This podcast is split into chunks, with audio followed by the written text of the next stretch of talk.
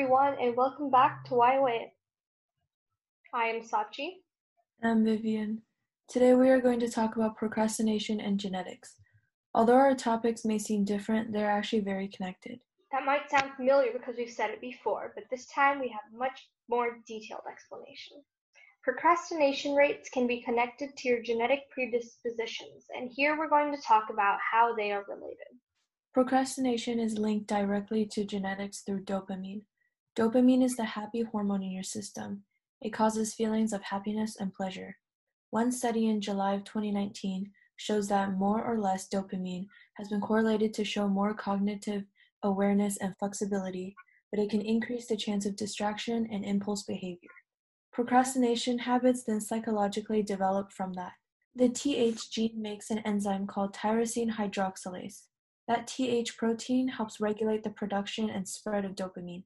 Depending on how the genes are expressed through each individual person, they have different amounts of neurotransmitters, and those kinds of transmitters are the ones that release dopamine. In that study, out of the 278 adults, researchers were actually unable to find a correlation between dopamine levels and men. It actually seemed that the connection was only able to be made in women, which furthers the question of what else?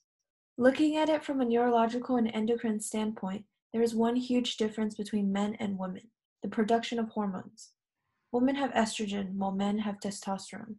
Further studies linked estrogen aiding in the death of dopamine cells, which could potentially imbalance the system of how they're released. As a result, women seem to be more genetically predisposed to procrastination and distractions. As this was a fairly new discovery, many scientists are still working to study this gene and this hormone in order to better understand the science behind procrastination. So that's just in humans. Besides procrastination studies in humans, a study done in 2017 shows a faulty gene mutation in rats resulted in procrastination and overall laziness. The mutation itself is called the SLC35D3. It produces an unwanted protein that disrupts the dopamine systems, and there was a significant decrease in dopamine as the neurotransmitters were trapped and stuck in cells. The mice who had this mutated gene essentially became lazy and useless. Your DNA reveals everything about you, and there are even tests that you can take to pinpoint frequent behaviors that you may notice about yourself.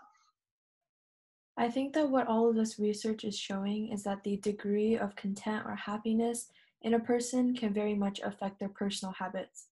Procrastination is an effect of many different factors that can be on opposite sides of the spectrum. Um, for example, in the first study with the men and the women, it seems as if the procrastination tendencies happened as a result of higher dopamine levels. Higher dopamine typically signals a happier person, at least in that moment, and as a result ends in them being distracted or not taking it seriously. I know that for me, when I'm happy, I sometimes feel like I shouldn't be doing work because it's almost like it's weighing me down and I'd rather just do whatever I want. This happens a lot whenever my friends FaceTime me or call me while I'm doing work. I think, oh, well, I mean, like my work's gonna be here, so why not talk to my friends?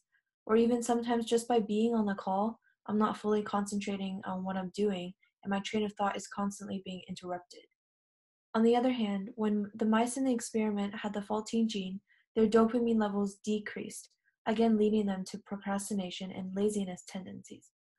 For me personally, when I feel down or sad, I still don't feel like doing any work either because I can't see the point in doing it and I sort of just stop caring about my work.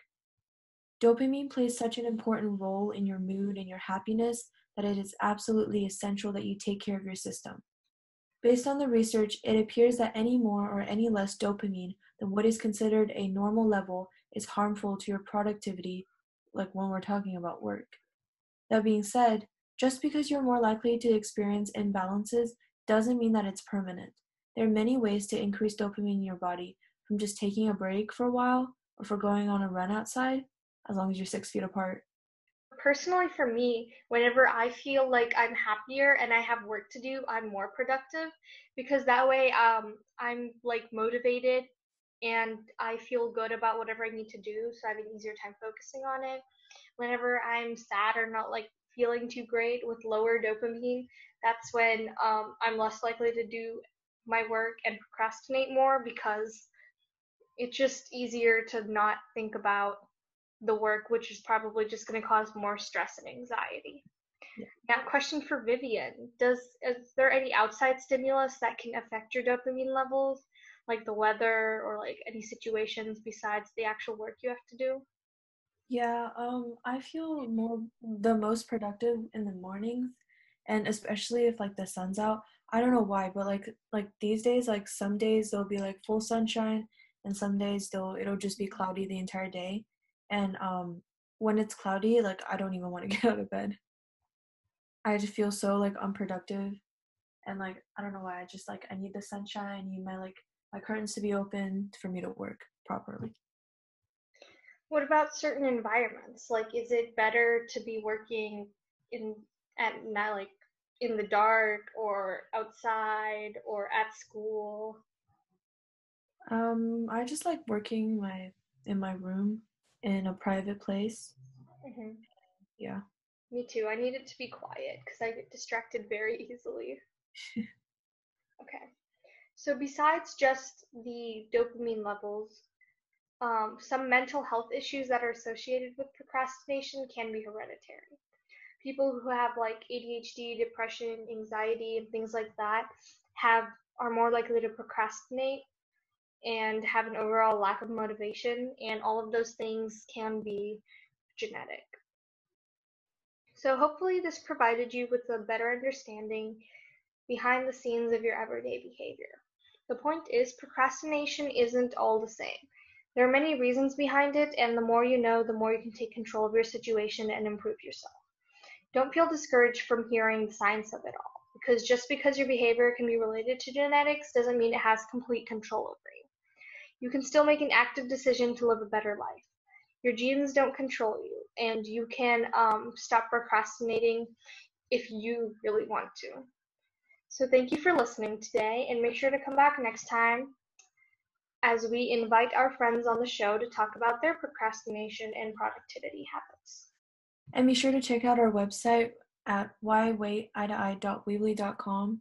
For more episodes and information. Yes. Thank you.